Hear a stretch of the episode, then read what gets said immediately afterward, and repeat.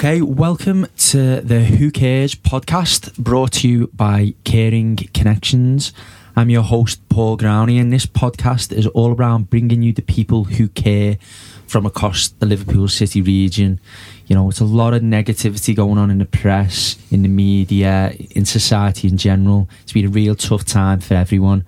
So, this podcast is all about bringing you them people who are trying to make things better, make the region a better place. And today I've got fantastic guests. I've got Dr. Warren Donnellan. Do I call you doctor or do you like to call him doctor? You can if you want. Dr. yeah. Donnellan. Okay. so um, Warren's uh, a senior lecturer, a psychologist from the University of Liverpool. So today we're going to be getting into things talking a bit around um, carers, and we're talking specifically around unpaid carers. So then people who may be looking after, you know, a, a husband looking after a wife, uh, you know, a son looking after a parent, a daughter looking after the dad, whatever. So we're going to be looking at a bit of the challenges they face and things around the models of resilience. We'll be getting into the pandemic, but we're not going to dwell on it. That's all we're hearing about lately. But really going to look at some of the good stuff and good work um, Warren's been doing over the past few years on how to try and um, identify ways of making these people's lives a bit better. So, welcome to the podcast, um, Warren. Thanks for having me. Yeah, no Yeah. worries. So, Warren, tell us a bit about yourself. What you know, what you do, what what you're about. Yeah, I'm a lecturer in the Department of Psychology at Liverpool Uni. Um, so I've been there now for, well, I've been there since I was an undergraduate student. It's been like coming up for 10 years, crazy. But um, I've been lecturing, so teaching psychology and, and conducting research on the side for the last sort of uh, four years. Um, so yeah, m- most of my teaching focuses on um, health psychology. So how um, the interplay between mental health and physical health and how people manage those kinds of challenges. But most of my research, it's kind of always looked at um, caregiving in some capacity, as you said, particularly um, unpaid carers, family carers. Okay, so so when you say health psychology, for those people out there that you know are not familiar of, of what that is or what like a health psychologist would do and and how that interplays with you know the day to day health, what is it? What what is it? What what does a health psychologist do? It's basically health psychology is the study of it's the psychology of health. So the psychology of people with um, physical health conditions. obviously, you can't really disentangle um, physical health from mental health. Um, there's always a psychological component to living with a chronic illness, for example. So it's about better understanding um, the nature, the psychological nature of someone's health condition. Um, typically looking at people with chronic illnesses, but a lot of my stuff looked at dementia. Um, more so looking at the caring, the caregiving challenges and the resilience associated with that, um, but really looking at people living with dementia has been like the focus of my work.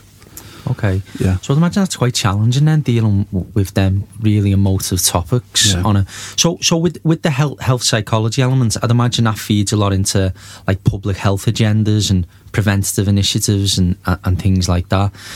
I mean, we've been doing some work at the charity. We you know we do a lot of work around you know suicide prevention and, and things like that in, in our counselling services, and we spoke about it on this podcast. And it's a massively difficult area prevention. You know eh, and one of the key problems we have is how do you actually measure prevention? You know how do you how do you demonstrate you, you've done something which has prevented something from happening? You know and uh, from a you know from a, a more of an expert's point of view from like a statistician a psychologist what can you ever actually infer prevention from an intervention It is one of the biggest challenges, I think. I mean, good quality research should um, be in partnership with you know industry partners and should have measurable outputs and outcomes. Um, I think the challenge is um, it's around measurements. It's about being clear about the kind of outcomes that you're trying to measure. So, are we looking at something like, you know, with suicide? Again, it's not my kind of research specialism, but you know, it's, it's not necessarily about. It's about awareness. So, it's about breaking down the outcomes that you're trying to um, reduce or promote making sure that they're measurable and realistic and feasible. I mean, for example, I'm involved in a project at the moment which is um, we're trying to develop um, a- a resilience measurement scale. So the idea is um, there's a list of items like you would see on any questionnaire, and a dementia carer, a spousal dementia carer, someone looking after their husband or wife, would fill that out, and that would give a score, and that would give the person an indication of how resilient they are. And the interesting thing about that is uh, people with lower scores, you'd infer that they were mo- more at risk.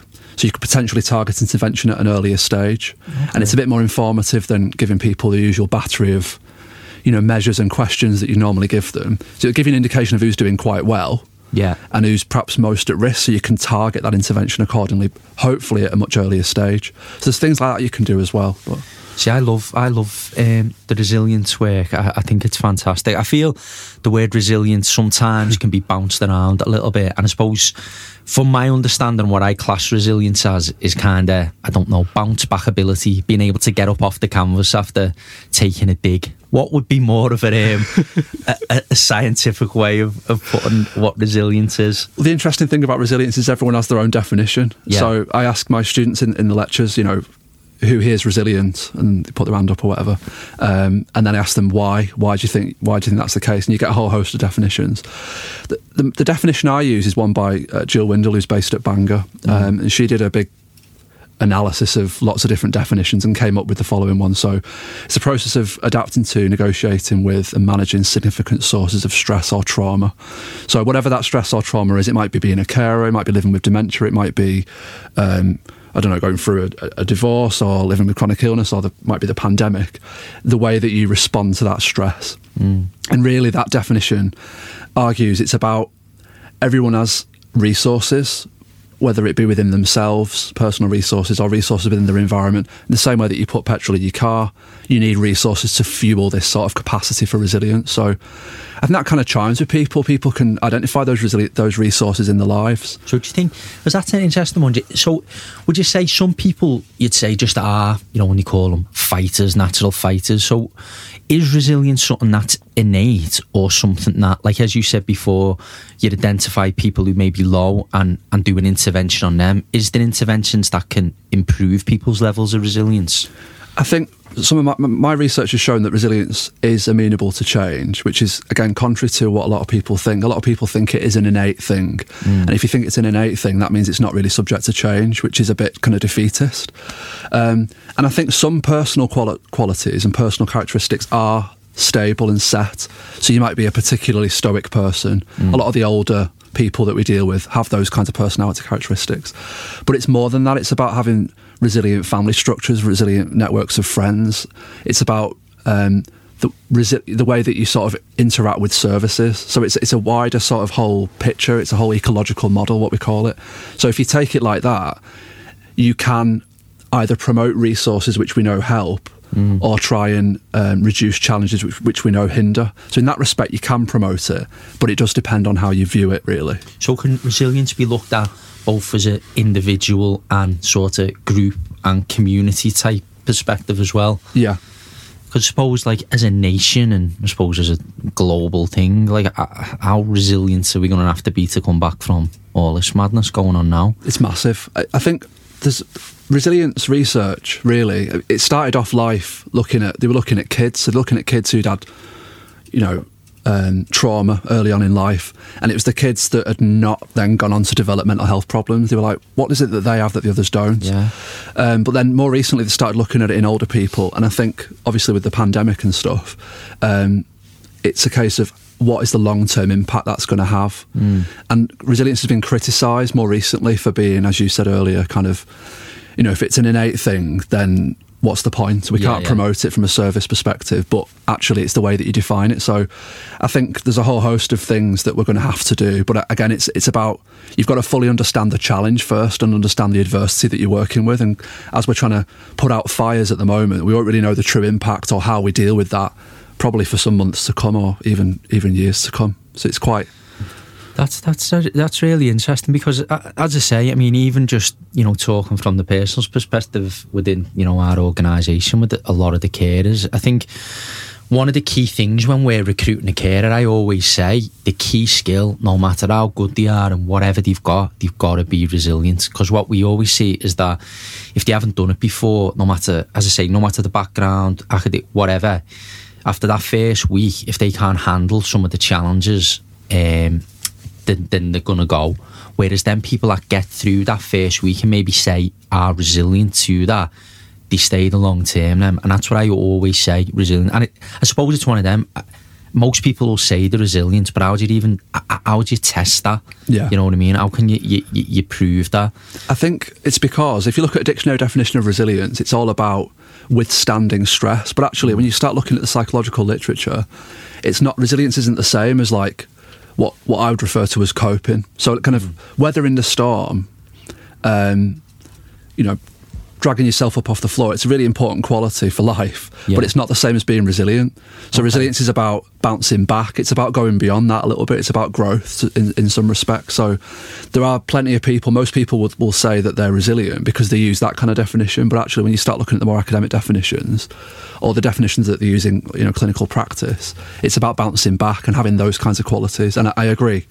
It's a I think it's one of the most single single most important qualities you can have as a carer, um, whether that be professional or, or unpaid. How does like I suppose the more clinical NHS models, GPs, and all that? How do how, how do they fit within this? Because you see th- a lot of things now. Um, around like social prescribers and, and things like that who exist within the GP practices to prescribe it into these things. Is this this model now of of trying to make people more resilient so they're not so overly dependent on health and social care clinical services?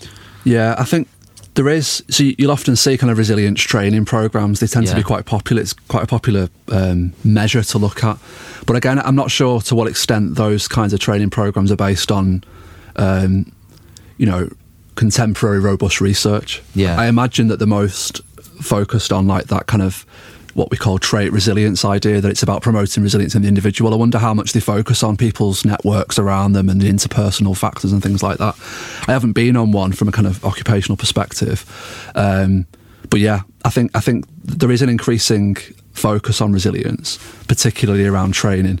But I think ultimately, I mean, most of my research has looked at um, unpaid family carers. I have started to look at professional carers, both like domiciliary carers and, and residential carers as well, because I was interested to see are the things that we see in unpaid family carers how far do they translate to these professionals? Because often they both have the carer badge, or, or, or they might not choo- choose to use that badge. Yeah. But obviously, you'd imagine there are differences, but to what extent are they similar and to what extent are they different? So that's kind of what we Yeah. started to look at more. Well, that'd be really, really interesting. Yeah. That. No, it's like you say with the um, the resilience training. I've I've saw a few of these things. There's always a lot of people promoting them on, you know, LinkedIn and all that. You know, send your team on it and all that. But I, I'm always I am always a little bit skeptical because you think like, well, you know, I can watch a video on how to get up after getting punched in the face, but until I had to get punched in the face and have that physiological and physical feeling, it's quite hard to to know how how how I'd react to that. So, is there elements of like CBT and, and stuff like that entwined and all this type of thing? The thing about resilience, because it's such a wide construct, there's lots of different uh, routes to resilience and lots of different resources involved. There's lots of different ways to promote it. So I imagine things like CBT um, would have a role in perhaps some of the, the more kind of psychological factors. But obviously, you need a. It's not a one size fits all. You need other other um, things as well to promote those other things that we know are important. Um, but the thing is about resilience; it doesn't exist without stress. Yeah, yeah, So it's quite yeah. a it's quite a um, positivist. It, it's very much in line with that kind of positive psychology movement that we saw in like the last you know fifty or so years, where we started to move away from looking at stress and depression and all those kind of mental health measures, and starting to look at things like how can we promote hardiness, how can we promote resilience, how can we promote growth. Um, so yeah, I think without it's quite a positivist message is that without stress you can't grow. Yeah. So it's about weathering that storm, as you said, with like some of the people that work with Caring Connections, pushing through that initial stage and then seeing where you end up. I think that's more of a kind of constructive message, really, to tell people. So if anyone was say listening to this, um, Warren, and you think you know they were struggling, they were thinking to themselves like, how do I build resilience? I know that that would be a, a, a quite a tough question to answer, but what potential advice could you give to these people? I think firstly, it's about understanding um, the, the nature of the challenge that you're under. So obviously, we're under no disillusions. People don't just exist in a vacuum. People are encountering lots of different challenges all at once. You might be, you know, a parent. You might be an employee. You might be living through a pandemic. You might be a carer. So it's about it's about sort of trying your best to compartmentalize the stresses. And then what will work for one of those stresses won't necessarily work for the other. So thinking about the resources you need to combat one, and then understanding whether they work for the other one or whether they don't. And it's again, it's just telling yourself that what works for you might not work for Joe Bloggs down the road. So.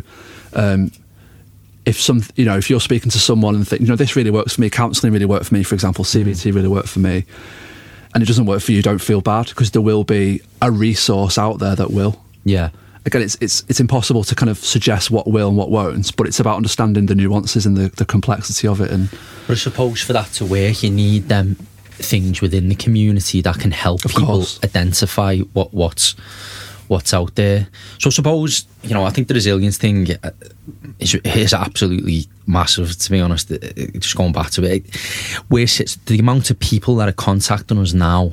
Um, who are struggling with the mental health through lockdown is unbelievable. The waiting list we've never had before. So I think that's going to be massive. But kind of moving on, the, the unpaid carers. I mean, that was something I, I've always been passionate about um, for years. Um, so if you were to, because I know there's some, there, there can be some um, controversy over th- th- what they call unpaid carers, informal carers. What what's the best way of? Because I've had my hands slapped for saying informal carers before.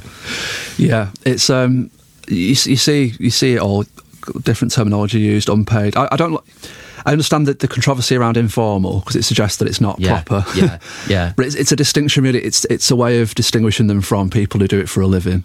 So essentially, I, I use the I, I do use the term informal carers. I wouldn't necessarily use that term if I was speaking to a group of Yeah, carers. yeah. there's different definitions in research and, and in real life sort of thing. So I think informal carers is fine. It's essentially people who don't they don't do it for a living. They do it because they love their family member or their friend. I mean, I, I was always shocked at the statistics. I know when I worked in the Wirral, we had a, an unpaid carer sort of peer mentoring project to support them. And at the time, I think in the Wirral, there was estimated, and this was about five years ago, there was about 60,000 carers. They estimated, and I was like, what? How can there be so many people doing this? And so many people who weren't accessing any type of support.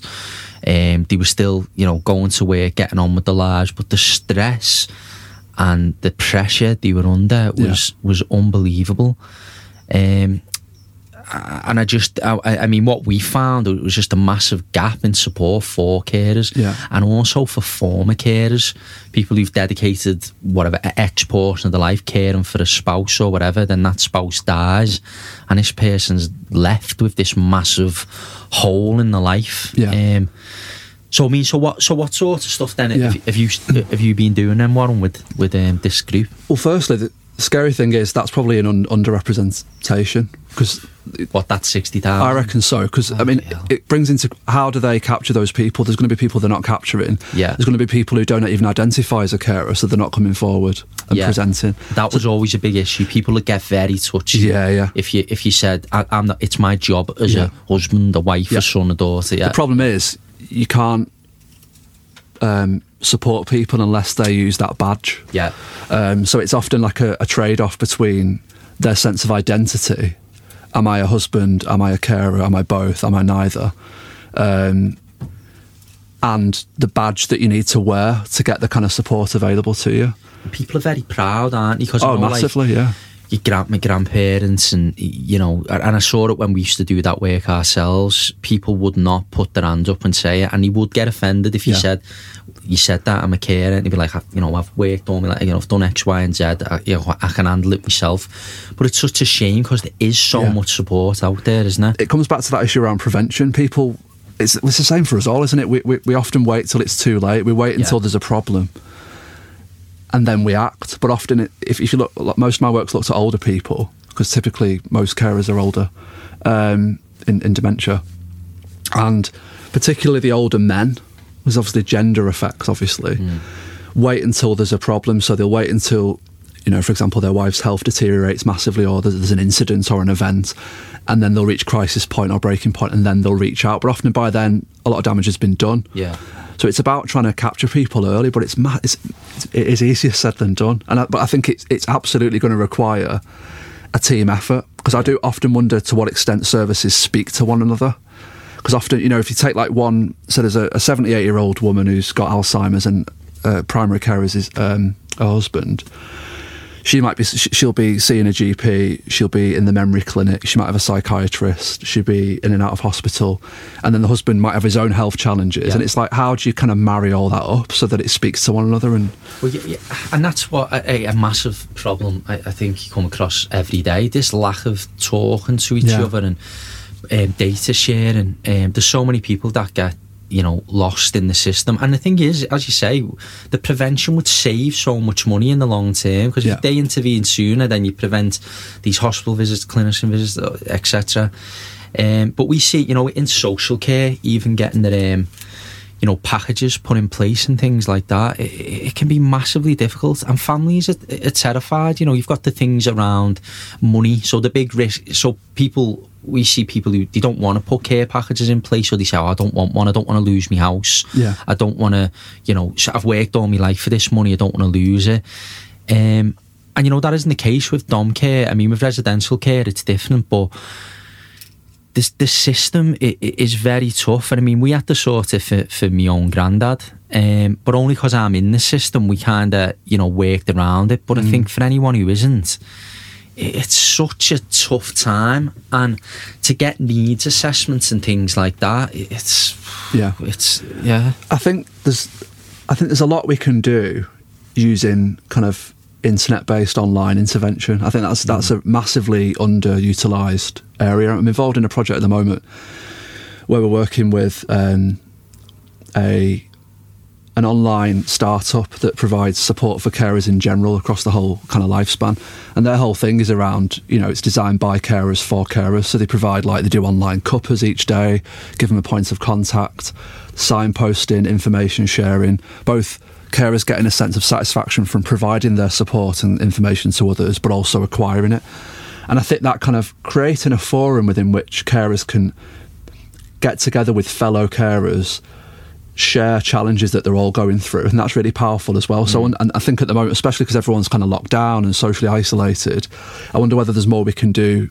And again, online support's never going to replace face-to-face interaction, but at the moment, it's thinking outside the box and what can we do online virtually. And I think the pandemic as well, if you know, the, there are some positives to come out of it, and it, yeah. it is things like some of these interactive, different ways of doing things that, you know, I've definitely seen within the hospital and even within our organisation, things that kind of we kind of get slowly moving, but with the pandemic, they've kind of been rushed to the forefront, and some yeah. of them have been really successful. I think one of the issues you found definitely with um, sort of the, the interactive sort of stuff within the charity is in some of the you know deprived communities which we work, IT literacy isn't always yeah. the best, and access to Wi-Fi, all this. So, so that has that has caused us a problem. But I suppose going back to the carers thing, one one thing we found is that in the past is that you'd, you'd often find carers' health would actually be would have deteriorated that much that at times they'd need care themselves, the mental health, um, even the physical health. They, they were just so emotionally burnt out. I don't yeah. know if that's the right word. Um, it was it was hard to, to, to see, to be honest, on mm. a lot of occasions. And I suppose, uh, like you were saying before, and this goes back to the resilience. How do you prevent things like burnout, and mm. you know what can we put in place? It's we know that carers, family carers, have significantly poorer mental and physical health, um, just purely as a result of the amount of care they provide to their loved ones.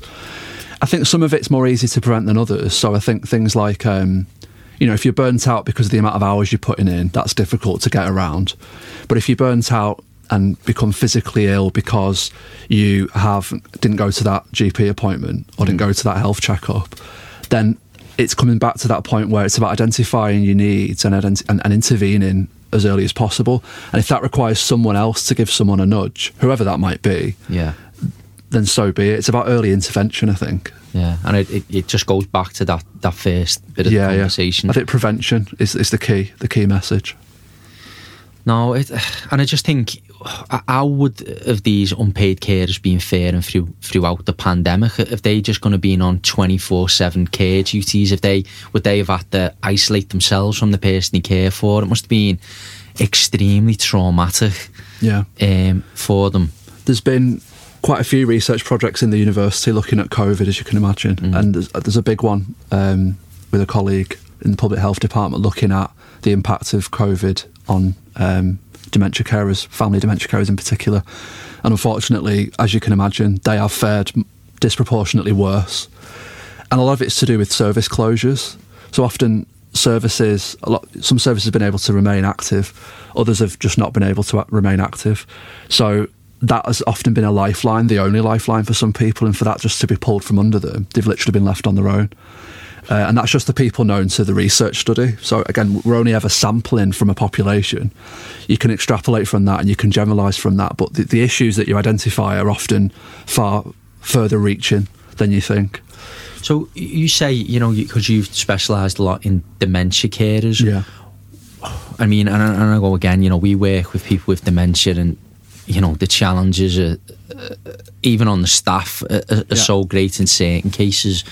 What would you say is is the key challenges um, these dementia carers facing, specifically, you know, caring for someone with dementia? Mm. I think with dementia, again, if you look at the research, dementia carers in particular have some of the it's like a, it's a, it's a bleak picture. They have the, the kind of the worst outcomes out of the lot, and I think it's put down to the fact that dementia's it's such a complex condition that presents in very very different ways for different people. Um, so it's it can be unpredictable. So the symptomology and the presentation of it can be quite unpredictable. The course of it doesn't always go the same um, across different individuals. Um, and it's it's over such a long period as well. Like Alzheimer's disease, I think the average prognosis is eight years. Is it? Yeah. So, and I think with things like vascular dementia, which is associated with kind of um, you know blood supply in the brain, that can be up to ten. I mean, a family friend of mine had was living with dementia for thirteen years. Wow. So that's kind of over a decade of that person living with dementia, but the whole family around them, the whole life's been put on hold um, to just do your best to look after this person. So, say that case, for example, you know, well, I suppose, say someone was listening to this and, you know, they had a, family member who maybe just that di- got a diagnosis of dementia or, you know, a, a spouse or whatever with dementia. What, what would you say could potentially be the best course of action for them to intervene early to maybe get the support they need? When I my research, a lot of it is involved sitting down and interviewing carers about their experiences and what carers have taught me. Because everything I know about dementia has come from people living it. Um, what they've, what I've learned from that is that the people who end up with better outcomes are people who um, are not afraid of asking for help.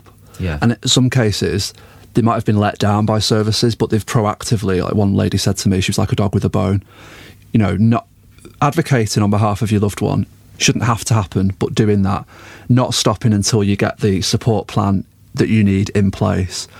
And often, where there are gaps in communication between certain services, the carer might have to, in those cases, act as a sort of conduit between those services. Um, but I think it's about not being afraid to ask for help. Um, it's about plugging those gaps wherever possible and asking for help where you can't. And it comes back to that ecological resilience idea again. It's about as early as you can identifying the tools that work for you and the tools that don't, and don't bother pursuing those that don't. The dementia carers one, I think one of one of the key things, uh, I think again going back to you know the experience in our family, and my granddad, you know, thankfully wasn't suffering with dementia, um, but that process of of getting the support in place was tough, and I think. I know you mentioned these things you found with carers to get them good outcomes was having that fight and having that push, but I suppose you've got a real high majority of people who, who you know they, they, don't have a clue about the system they don't like you know fighting people in you yeah. know authority public sector they don't know what they're entitled to um, so I suppose it, it, it's how, how, do we get these people that, that don't have that fight and I suppose that's where organi- like advocacy organisations mm. and things like that come in place but again from a charity perspective, you're only as good really as how you promote the service and how them services can actually access these people. So I do, I do think that is one of the main barriers that, that we always come up against around people. Um, what firstly, getting a diagnosis of dementia seemed to be a tough mm. one because it seemed as once a person had that diagnosis, then they could access more support or to be more available. Is is that right?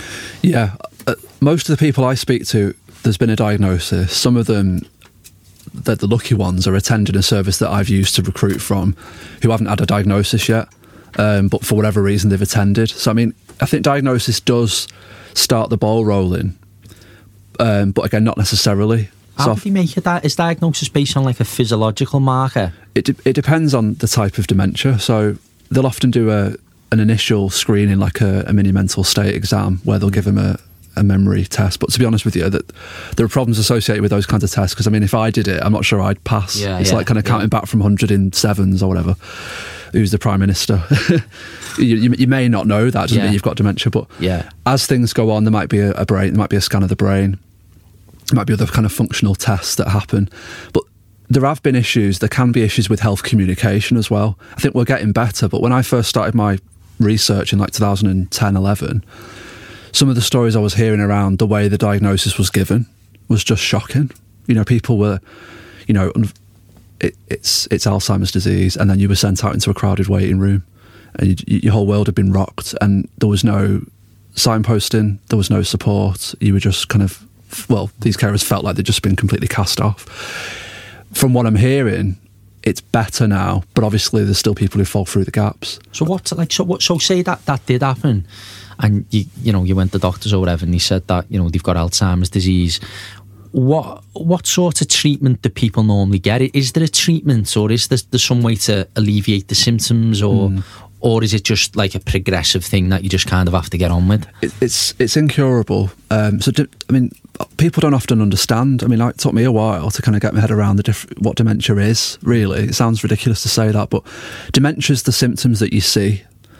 So that's the you know the the the, the cognitive impairment, the memory problems, certain behaviours. The Alzheimer's disease is the cause. For example, that's the leading cause. It's to do with damage in the brain.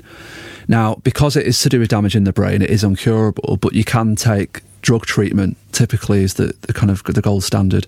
Again, that doesn't cure it, but it'll treat the symptoms so that it it will make it slightly less progressive. But it is a progressive neurodegenerative condition, which gets worse the longer you have it. Which again is a challenge for carers and services working with carers and people with dementia because what works in the early stages of the disease might not work later on because there's different challenges and because what we know from resilience is because it's a stress response the response has got to change as the goalposts of the stress change so in the early stages for example you know there's, there's an increasing number of people being diagnosed with early onset dementia before the age of 60 there's people i've seen in, support groups who like you know the, like younger than my mum and i'm looking at them thinking like you just think of your own don't you Is there a, is there a a causation behind that? Is there a potential reason why there, there would be more of this diagnosis, or we get we getting better at being able to recognise it, or is there something changed in society? I, I'm really not my kind of area, but I think we're getting better at recognising it. Um, even in the last sort of ten years, I think there's got to be careful with the way that I say this, but th- you've there's slightly less stigma now than there was. There's still stigma around anything mental, anything Yeah, kind of yeah. above the neck. Someone said to me once, "We've got a problem with," and there's a long, long way to go. But it is less stigmatized now than it was. So I think people feel more able um, to speak up about it as well and to present in the first place. Um, but I'm not sure. I don't think people fully understand the cause. And I think Yeah. what causes one type might not necessarily cause another type, and it's very complicated. Um, but as a psychologist, I think our job is just to kind of understand how people live with the condition, um, you know, from a psychological perspective. I suppose as a carer, what what I suppose that the key, I don't know, again from from our side, we always see that, that the key thing is trying to keep a person living independently in their own home as Yeah. long as possible. But I suppose it gets to a point with things like dementia where there does need to be maybe residential or real specialist care. And I suppose of all the resilience in the world as a carer, there must be a point where you get to where you just can't do it anymore. Yeah. Aging in place is this kind of term that's used. So most people, if you speak to them, want to remain living in their home for as long as possible. It's what they're used to. It's what they've always. It's where they've always been. The problem is, as the disease progresses and as caregiving becomes more challenging, that might not be feasible anymore. Um, you know, you might have a bed in the living room. You might have carers coming in, coming in and out of the, of the house all day. So at that stage, it's about reevaluating and, and, and giving people the reassurance that that's okay. So you know, you hear horrible stories where people have promised their loved ones that they'll never put them in a home, they'll never have to go into care, but you don't know what things are going to be like in five, six, seven years time. So, and again, that's not necessarily the end. it's just the nature of the care has changed. And often, you mentioned earlier about former carers, Yeah. massively under researched group. Yeah. And carers doesn't just include people who've been bereaved, by the way. It can include people who whose loved ones are now in a home, in a care Mm. Yeah, yeah. residential setting. They may still identify as a carer, they may not. But it's about looking at that whole kind of um, what we call a trajectory of care looking at different care status transitions from being in the home to sort of visiting loved ones in residential settings, and then often, you know, in some cases, after the bereavements took place as well, how people kind of disengage from that whole role, which, as I said earlier, is in some cases taken like 10, 15 years of their life. Yeah. So it's how people re establish themselves after that as well. And I suppose, like, again, with what we worked with a, a group called, I think they were called, they were called Roll On. They were in, um, they were based in the Wirral. A great fella called John Flynn and his um, his wife ran it. It was fantastic. But I knew it for former carers, and um, it always shocked me because it was something that you, you read all this stuff around unpaid carers and all this, but there was very little on the, these former carers that, that, that we came across. And like you say, these people, 10, 15 years to lives. And, and, and there was many cases where people had to leave the jobs. They couldn't have a social life. Everything was this care role. So as soon as that came to an end, they, they, they, they, they had nothing. They didn't feel like they had a purpose. And in trying to reintegrate back into society, and some of them were, were, were quite young as well Yeah. um, you know, getting back into employment, into you know, meeting up with friends. Like, how, how do I, I live without this? Yeah. So I don't know if some people found care as not not a, a nice thing, but something that that give them that purpose of what Yeah. what they were doing. I think the problem with former carers um, support and research is they're often that group is often subsumed within kind of like a lot of bereavement research, and there is a lot of bereavement and widowhood research. But it's a distinct group. Once you're a carer, you're always a carer. It doesn't matter whether your loved one's passed away or not. Those that kind of identity that people take on, even if you don't use the badge carer, that nurturing, caring person that you've had to be or chose to be for so long suddenly stops. How do you re-establish yourself? And it's it's it's kind of a it's, it's paradoxical. It's it's like horrible irony that that that process of getting into the carer mindset that you have to do as a carer and and, and accepting and embracing that identity that helps you suddenly you're not a carer anymore. And that's what ends up hindering you because you can't become Warren again. Yeah, um, and there's all all kinds of economic social impacts as well around. You might have been out of work for years. How do you re-establish yourself in the kind of labour market and god knows what? I suppose looking at it just from a total economic perspective to start with, then if you've been doing that carer role and you've had access to X benefits to support you in the role or X support, then would it just does it just stop then after you know when that bereavement happens? So you're not only left with that gap there, you're also on a real stressful, potentially financial position as well. the financial impact is huge i mean it's carers save the the economy um, billions of pounds i think there's one stat that always struck me in the us carers save the us economy more money than mcdonald's makes in profits globally a year Wow. Um, so without them, if you pull the rug on them, then you're just in a terrible, terrible place. And it's it's it's equivalent in the in the UK. It's equivalent all over the world. To So be what, honest, how would he how would he um, calculating that? So if there wasn't these carers, these people would need like social care, Yes. residential care, yeah. clinical, and that would all have to be paid for Yeah. by the state. Yeah. And the thing about the family carers, they're doing, they're wearing all the different hats so that they're being a domiciliary carer. Uh, you know, they're administering medication, they're doing clinical things, they're, they're doing the accounts, they're, you know, that in some cases they're still working. And it, it's worth saying as well, my, fo- my research focuses on, old, on older on older people. There's an increasing number of younger carers, which we're getting better at spotting as well. There's, you know, uh, even in our university, for example, there's now there's now a form on the UCAS application where you tick, "Are you a carer?" Um, these people, that's all they've ever known. Do you know what I mean? So, some people are caring throughout their entire lives. Um, but one thing that always comes back to me that really touched me in one of the interviews I did, in fact, it's happened in quite a few interviews, is the, the, the sheer gratitude that carers have. Is you speak to them, th- there's always somebody worse off. yeah, yeah. And you think, like, you know, you've got it really, really hard and you can always see the positive, and you know, not everyone can. But I've always been kind of really humbled by people who say, like, could be worse, he could have got it when he was 50 and not when he was 80 yeah. or I could have been one of these poor young carers who are having to kind of battle school with a social life with looking after mum. That's interesting. That so they, they Yeah. see the carer role. you know, they come at it from a positive slant rather than, you know, Yeah. like a bit of a chip, like I should have this and I should Yeah. have that. I've, I've always been amazed by that. And again, it's not everyone, um, but a surprising number of carers have that gratitude and that kind of downward. Of course, I mean, I'm not surprised because it's it takes a certain kind of person to to do what they do. Yeah.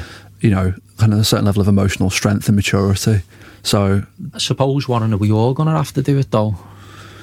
well, you reckon you know one in four of us will develop dementia, just just dementia alone. Is that the figure now? Yeah. Yeah. Um, I think it's just because the, the population is aging, which means that there's going to be more older people over the age of 65 than there are younger people. Uh, well, you know, then there are people able to look after them, and the whole kind of the whole world is heading in, in that direction. There are some countries in kind of Asia where it's even worse than, than we've got it, and it's quite worrying when you look at the state of the social care system and you know where it is now. It's not mess. even it's not even equipped to look after the people we've got No, now. Where's it going to be when you know when my mum? Um, Do you think the emphasis is just going to be totally on unpaid carers to do as much as possible, and the people with the maximum need, where it's quite severe, will have a social care intervention put in place? I think we see it now. It's quite, you know, it's Yeah, not yeah. easy to get a social care package put in place, No. especially if you're not paying yourself. yeah. I, Um, I think it's going to have to be. I, I, it's just a, it's a whole kind of patchwork. It's that toolkit idea, the resources. Everyone's going to. You know, the problem with resilience is it's like people feel like it's putting responsibility on the individual when services should be stepping up and identifying and preventing and things like that. And that's important, of course. However, the direction we're going in, people are, are going to have to take it upon themselves and they are going to have to have their own toolkit and they're going to have to do a lot of it themselves. And it's about learning what works and what doesn't work um, and getting the infrastructure in place. You know, there's a long way to go. Um, but even when it is in place, as I said, there are things that people are going to have to, there are gaps they're going to have to plug. Um, and there are, you know, there are things that there are storms that are just going to have to weather, and that's just the harsh reality of it. And that's just dementia, not to mention, you know, because there are going to be more older people, there are going to be more chronic illnesses Yeah. across the whole board that we're all going to have to step up. So I think it's going to care. I think the caring, professional carers, paid carers, for want of a better word, I think that there's people should take a lot of um, pride actually in, in, in the work that that is because that's going to be if if it's not now it's going to become the most important job that people have Well, we, oh, I've got to admit, it's it's a constant challenge we have, and we try and promote that the idea of the professional Yeah. carer. And one of the, I think one of the issues at the moment, which I, I don't understand why it's not in place, there's no professional body for carers. And I think that's just ridiculous because I think it just it not only gives them the care themselves that nice bit of like status of the professional body, but it also provides that element of support. And I think it also provides a safeguarding element that you could be struck off the register because mm. there's so many carers you see who just bounce from care company to care company. And they're in this position now where care companies are kind of competing against each other. You've got local authorities paying absolute minimum rates per hour, so it's forcing providers to pay this low rate, and it it's all a bit of a mess. And I do sympathise with them on, on the rate of pay because, especially in areas which we work in, that it is predominantly deprived areas, so people don't have the the money to pay privately. They're not at that asset level, so it is tough. But um, you know, I- I've seen the work they do, and I think you know throughout the pandemic, I think it has got better. People have respected it a lot more. I mean, we st- you still get the odd dickhead. I mean, we had the um, the article in the Echo where someone called me the CEO of arse wipers. so I got called Harvey, called loads of stuff like oh that. Oh my god Um, so, but again, these people are all saying that until they have it in the family Yeah. or they have someone come in. And, you know, there, there are a lot of carers out there who, you know, uh, are less than perfect, but I, would say definitely within our organisation and ones I've seen locally, th- they're absolutely fantastic. Mm. The vocation and the dedication to people. And I'd say 99.9% of them don't see it as a job, it is a vocation. Um, but we have people, you know, a lot of people who've come from care, from unpaid care roles. So Yeah. you've had people, oh, I cared for me nan or I cared for my husband. And, I, you know, not that they'd say they enjoyed doing that, but they felt like they developed something, they developed a passion for doing it, Yeah. um, which then brought them into the job. I mean, within the pandemic, we, we doubled our workforce. Um, Amazing. So uh, th- there has, you know, there has been positives in that regard. I just hope it, it stays on. And, and one of the frustrations I get, I mean, I love the NHS and I'm part of the NHS, but th- there's a there's a real divide between how people would view you know, an NHS worker to a social care worker. Yeah. You'd even get, you know, when people were able to go, you know, to the front of the queues in like your B&Ms and your Asdas and all that. We had carers who, who they wouldn't, you know, they were getting sent to the back, they were, they were being embarrassed and we had issues like that. And you're seeing it all the time. Deliveroo giving 25,000 meals out to, you know, mm. healthcare staff. But social care workers are like the lowest paid there is. Yeah. Half of them are on zero hours contracts these are the ones that should be getting, you know, any, you know, money and funds yeah. towards them. And I'm not saying the NHS shouldn't, they definitely should, yeah. but I think if there's a group that we really should look at, it, it is definitely the social yeah. care worker. It's it's just it's about trying to establish parity, isn't it? I mean, there's no reason why they shouldn't be seen in the same way. They're doing exactly the same things, just don't have that same. It's, it, they're both vocational, um, and I think one thing that frustrated me throughout the early pandemic is you know the kind of tabloidies hidden heroes, um, frontline, and all this kind of stuff. But often the real frontline was more advanced than what they were saying it was. Yeah. So before you get into hospital, before you get into A and E, there are domiciliary carers and there are family carers, and there was nothing. And even now, you know, correct me if I'm wrong. I don't think there's very much coverage at all in the media around family carers and domiciliary carers working in social care settings. No, well, as I say, we, we started our own thing trying to push it, and we did we did have some things in the echo and we pushed it, but. It, yeah, it's it's exactly that because these care workers were in people's homes, you know, every day mm. when all throughout this, and you know, when it was first kicking off, the, the guidance on PPE was changing daily. You know, the fear uh, amongst not only the, the, the, staff but the people, the families they were going into was massive. Yeah. Um, and you know, a lot of our carers, the young, they've got young families and things like that, and they were like, you know, shit, am, am I going to get this and spread it? And so Uh, you know, I take me hat off to every single one of them because I think, but what we found in it is that, you know, we always have to mess around, people going off sick and all this, you know, coming up with all weird and wonderful excuses going off. But in the pandemic, we didn't have it. And I, I think it sounds cliche, but, you know, this wartime spirit, yeah. people really did, I think, took it on themselves to say, you know what, I, am proud to be doing this. Yeah. And, you know, when we look back on this, I can say, you know, yeah. I was part of doing something. There's, there's resilience in that, isn't there? Yeah. You know, there's resilience. Everyday carers, whether you're unpaid or paid, doing what you're doing requires a great deal of resilience. But actually, the pandemic comes along and it just compounds everything. And you, it, I think it's that whole, it can make or break you. And it's mm. really, really, well, it, it doesn't surprise me that it's people have capitalised on it and they've, they've just taken the bull by the horns because that's part of their nature. But I think there's, there's so much that can be done to. Um, to better recognise the work they do and and to reward it as well and to recognise it and you know looking at things like accreditation I think is massively important.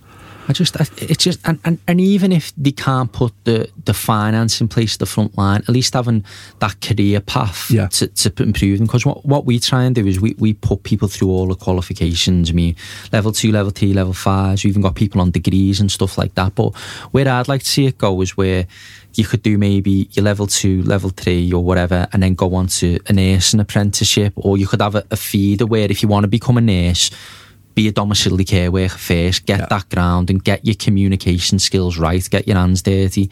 And we've got to be honest, we've got a lot of students working for us, um, a lot of them on nursing degrees and things like that. And, you know, it's changed them as people. Mm. You know, the skills they've got and what they can bring to, to nursing is, is fantastic because you know, you've got the challenges of the ward, but with dom care, you, you're going into people's houses, yet you're following the care plan, but sometimes you don't know what situation you're going into. You know, you could be dealing with someone who's at death's door mm. and you're the only one there. So there's a lot of there's a lot of challenges, and I think it's a job like going back to our original something that can really develop resilience. Yeah, um, and I don't even think just nurses. I think any type of clinic um, clinician, um, definitely doctors. So you know, you talking about developing your bedside manner and your communication. You, you, couldn't get a better thing for it, and I yeah. think we have we have had a few to be honest who have gone on and done that. Um, but to be honest, another thing we found from the pandemic is we've had people, a lot of people who've been made, you know, redundant and stuff, who've come to us. Um, and that's you know that's really sad. And he thought, you know what, we'll give it a go. So we try and implement our own resilience building measures from the start. So what we do is we have like a shadow and we have like a staff ambassador team. Um, you know, it, it training because in the past, yeah, you'd get trained in the DBS and shadow and that, but it was quite a fast process, and you, it was, wasn't long before they were on their own. So our, our retention rates were really low. So whereas now they're getting a lot better, well, they're, they're a million times better. But if you look across the sector, I think the retention rate's something like 33%. So, you know, you're taking 10 on, you're keeping three. Crazy. Um, and I think it is, it, there's, it's such a shocking job from, you know, looking at, you know, doing the reading about it and, you know, maybe watching a few videos, doing the training to then being in someone's house, Yeah. you know, um, it's, you know, it's a different world. I think we, there's a lot of psychology. I think I've looked at the employability figures for psychology graduates, our psychology graduates, and kind of support worker kind of jobs. A lot of people that we teach want to go on and become clini- clinical psychologists or you know some some sort of psychotherapist, and a lot of them are uh, kind of um, you know attracted to those kinds of jobs. And I think it's a great thing because, as you said, it is the front line. Developing those communication skills, developing that resilience, and that, that level of um, interpersonal skill is really important. I think we've had about four or five from your course. Yeah, yeah, it doesn't with- surprise with me. us. Yeah, Um, yeah, it is. It, it- and again, with the students, sometimes it's good, sometimes it's bad. Yeah. But again, after that first week or two, if they stick it, you know, um, we've got one at the moment, and if I'd have met her, I'd thought there's no way she's going to stick this. Struggled at first, but then dug deep, and now it's just a star carer for us. yeah. Um, but yeah, yeah, all right, I'll stop plugging now.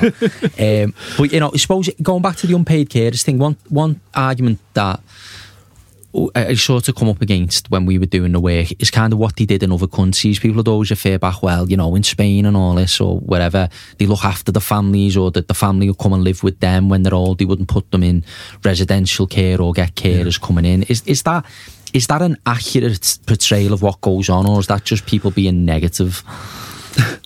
Um, I think there are obviously cultural differences in the way that people care and, and, and the conception of care as well, what care means. There are quite um, broad differences between kind of Eastern cultures and Western cultures. So I, I do think in parts of Asia, people do tend to be more respectful of older people. There isn't the same stigma like, you know, your old granny biddy kind of thing. Yeah, yeah. That horrible kind of terminology that you, that you, that you can hear over here um, according to the, the research literature, that just isn't the case. And and as a, as a byproduct of that, a lot of care is kept in the family and it's, it's not outsourced very much, although it is in some cases. Um, but I don't think that means that we're over here we're any less kind of compassionate or anything. I just think we've got different challenges. Is there And- anything we can learn from from these countries? Do they, does their state support them as ours does, or is it very much you're on your own as a family unit? I'm not sure about the kind of those kind of support measures in, in those countries. I know, like in parts of Scandinavia, like they've got like fantastic, you know, efficient care systems where they do seem to look after um, carers more. But again, it's it, different uh, geographic structures, different political structures. It's really hard to kind of compare across. Um, but I, I, I just think you've got to over here. Um, it's about um, being able to identify carers, appreciate, understand what they do, and try and gain parity between some of those other caring professions, which do get a lot more kind of credibility and a lot more respect. Because I think if there's more respect and acknowledgement, then people are more likely to come forward and ask for help when they need it. And they're not going to feel as ashamed because you hear all sorts of stories about people feeling like they're not worthy of support or I don't need support or whatever, and you, they so clearly do. What I suppose we didn't really answer. What as a carer, what support is out there for a carer? Like what? It, like say you're listening to this, and you know you you'd say, well, you know what? I think I am a carer. What, what kind of support could I have access to? Yeah. So as far as I'm aware, the main gateway for support is, is a carer's assessment, um, And who does that? Which are done it'd be done by like, the local authority. Okay. Um, So but they would have to co- would they contact them or would they get the like the GP or someone to do that? the GP can, um, or it can be you know you can be captured in different ways. Like some people um, might present to like the local, like where I've done my work. There's like a little um, there's a carers centre, but again, it's the those are the lucky ones because the people who don't identify Mm. as a carer. The problem is with the carer assessment, it's called a carer's assessment. So you've got to identify as a carer to, to go So you've forward. got to break that barrier before. yeah, you even if that. you're in a GP office, you, you know, you're at a GP appointment and you're like, um, I look after my husband. Mm. It's like, where you, where, where you cross the line between looking after your husband and being his carer? yeah, Um, so it's about, it's just about, I think that identity is really, really important because often you won't get the support until, a lot of people don't like the carer term because like it's in sickness and in health. Well, what does the fa- I suppose that answering that question there? What, uh, uh, what, where is the barrier between? Yeah. Uh, you know, I'm just looking after them. You know, I'm helping them out. So I am a carer. Is is there a, a boundary? Is there some type of thing that you'd say that would be a? what I've learned is that, that there's a psychological identity to it, but in terms of support, it's it's a badge that you've kind of got to wear to get the support. So Yeah. it's really it's kind of like a, um, a a support term that you've got to use. Um, but that's what I mean. The problem is people don't identify as a carer until they're quite far along, by which time they could have had years worth of help. Yeah, yeah. And I'm not saying that help would have been perfect, but it would have been better than nothing. So it's a carer's assessment, and then there can be a whole host of kind of signposting. But again, it's about is there infrastructure there to signpost to, um, and what kinds of support. And how does it? uh, How would the carers assessment work? How, how does that assessment process take It's place? just around collecting, you know, information on um, the nature of the care they provide, who they're caring for, how many hours they do, Would things this like lead to a social work assessment for the person you care for? Potentially, yeah. Yeah. It's again, it's not. I think I've got colleagues who've worked more on that kind of area from like a public health perspective. I've Mm. learnt more of just from people's experiences of it. Um, And what are people's experiences of it? well, it's, it's like, is it positive, yeah, negative? it's seen as um, paperwork, which often people are quite can be quite Yeah, averse yeah. to, and that the.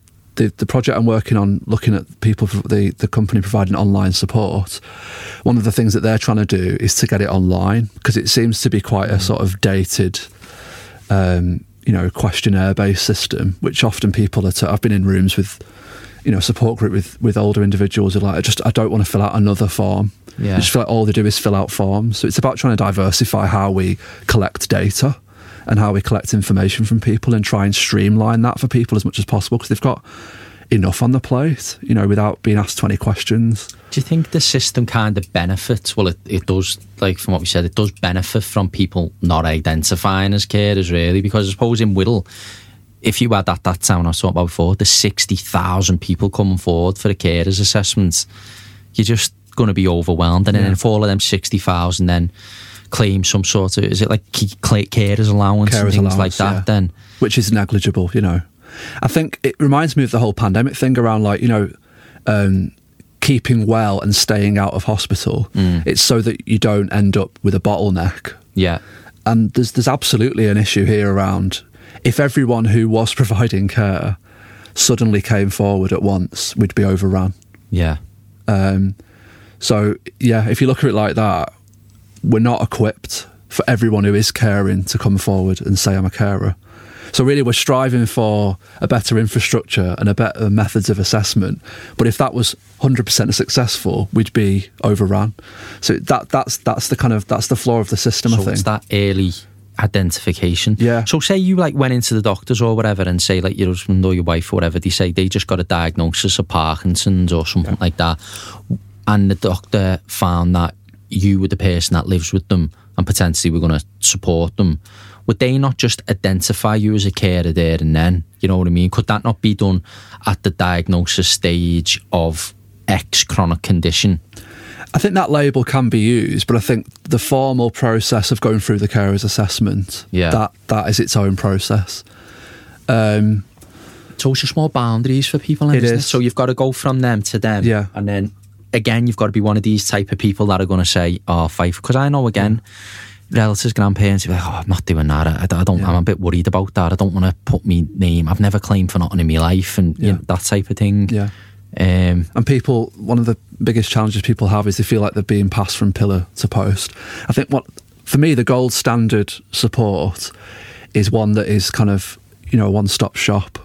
It's uh, it's centralised, um, all in one, so people don't have to be passed from pillar to post. People don't have to speak to twelve people about the same issue.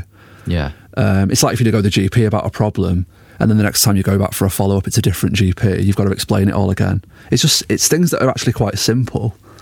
Um, that can be done much better, I think. Bef- Yeah. Before you start worrying about that, you know, quite cerebral, you know, how do we improve the social care as a whole? It's about just getting the straightforward bits right, I think. Yeah, just getting the process right. Communication, yeah. um, basic things like that.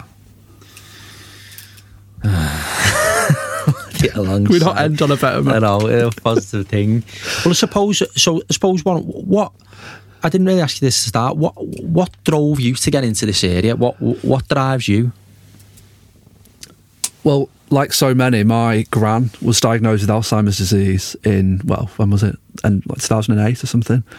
Um, and I found it. I found dementia fascinating. I was. Just, I just couldn't. It was like people. Just, she was just behaving oddly. You couldn't quite put your finger on what it was. So that's how I got interested in psychology, really. But more so, what really struck me is the impact that it had on my granddad, who'd been looked after his whole life. His tea made for him. Um, he'd gone out and won the bread, you know, breadwinner, Yeah. and she'd stayed at home. Um, and suddenly he was looking after her. And obviously, it was gradual, but ended up providing personal care and seeing how much he struggled with that. Yeah, yeah. And I just thought, I'm going to have to find out more about this. And it co- sort of coincided with my undergraduate degree. And I had an opportunity to do a research project as, as students do in their third year of studies.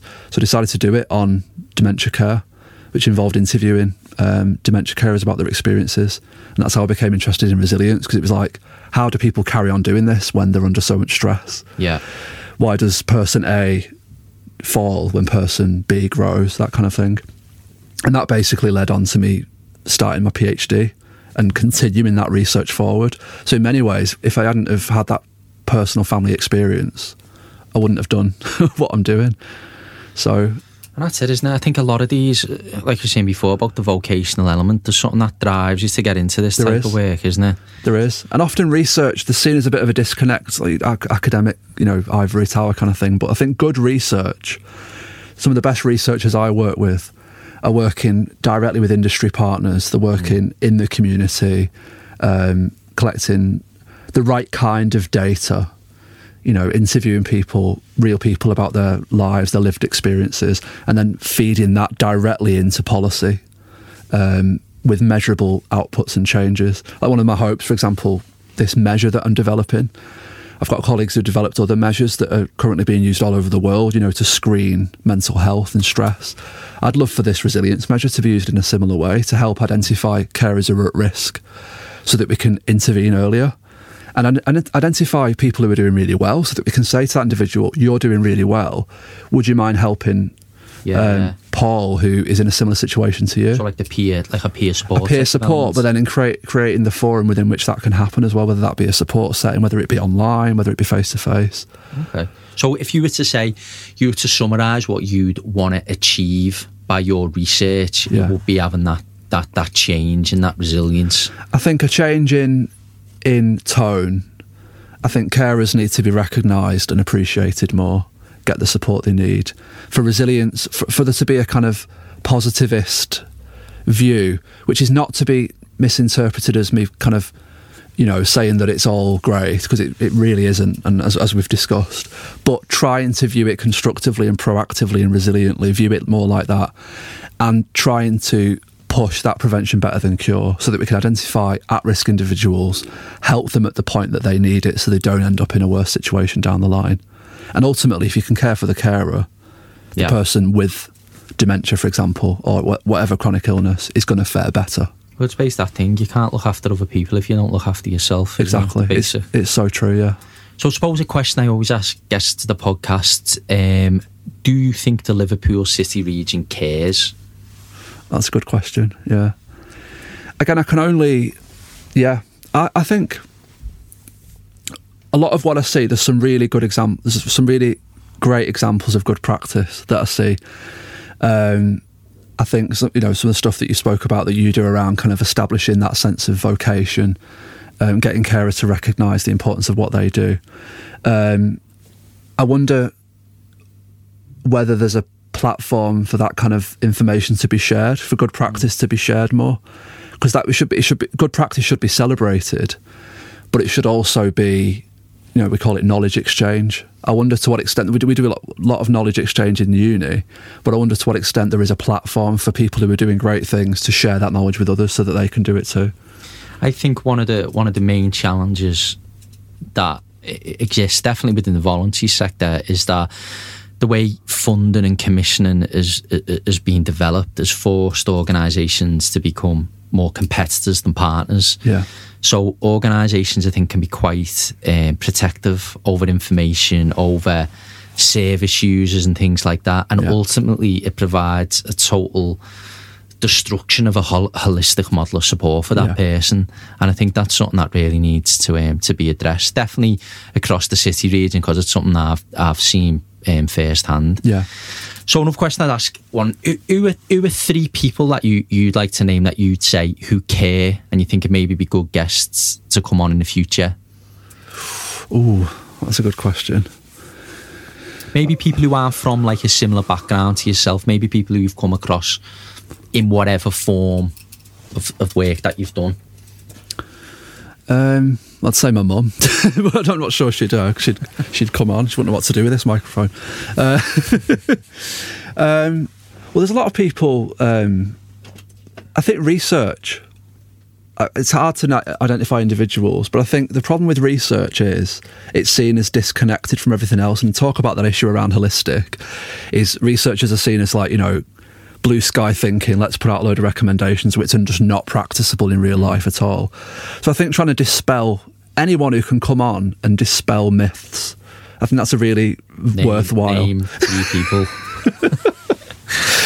I don't know if I can. You're not getting academically out of this one. like a politician's answer.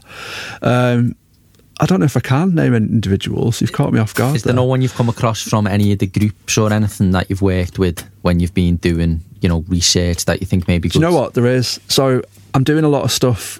I'm, I'm starting to work more around um, arts and heritage. Okay. And the role that arts and heritage does for people's well-being and I do a lot of stuff around music as an intervention for people living with dementia and their carers okay and there's a group I'm involved with at the moment um, there's two older guys who've they've been carers themselves, family carers themselves, who are now running this group. It's not been running because of COVID. Yeah.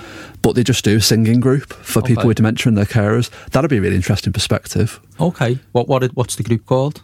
Um, I can't remember the name of it off the top of my head. It's like Liverpool. It's got Liverpool in the title. That one. um, all right, we'll do us a favour then. Um, email us over some of the, the contact details. I will. I'll, get in that, touch. That would be something that would um, be really interesting as well because there's some really interesting research around.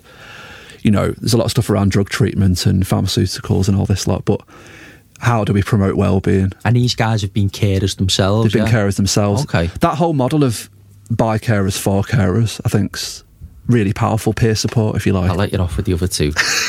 Um, Fear to the next dawn of spring.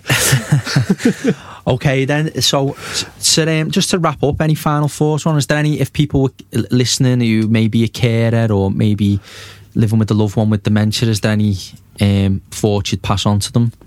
Just to think you're absolutely fantastic, and I don't need to say carry on doing what you're doing because you, you, will because you see it as um, your duty. I just think if you need help, there's no shame in asking for it. I think it shows strength and resilience. Um, and, you know, without exception, every single carer I've ever spoken to during the course of my research and in my personal life, um, the, the day that you say, I can't do this anymore, and reach out is a complete game changer. So just reach out for help. Yeah. If yeah. you need it. Okay, fantastic. So, massive thank you to um, Dr. Warren Donnellan from the University of Liverpool for being our guest on today's podcast. So, I think that key message, I think, which which run through today's podcast is that make sure you're reaching out and don't be afraid to say you're a carer and don't be afraid to say you need help, regardless if it's carer or you're struggling with your mental health or what. Make sure to reach out and there should be support available. So thanks a lot for listening, folks. See you next time.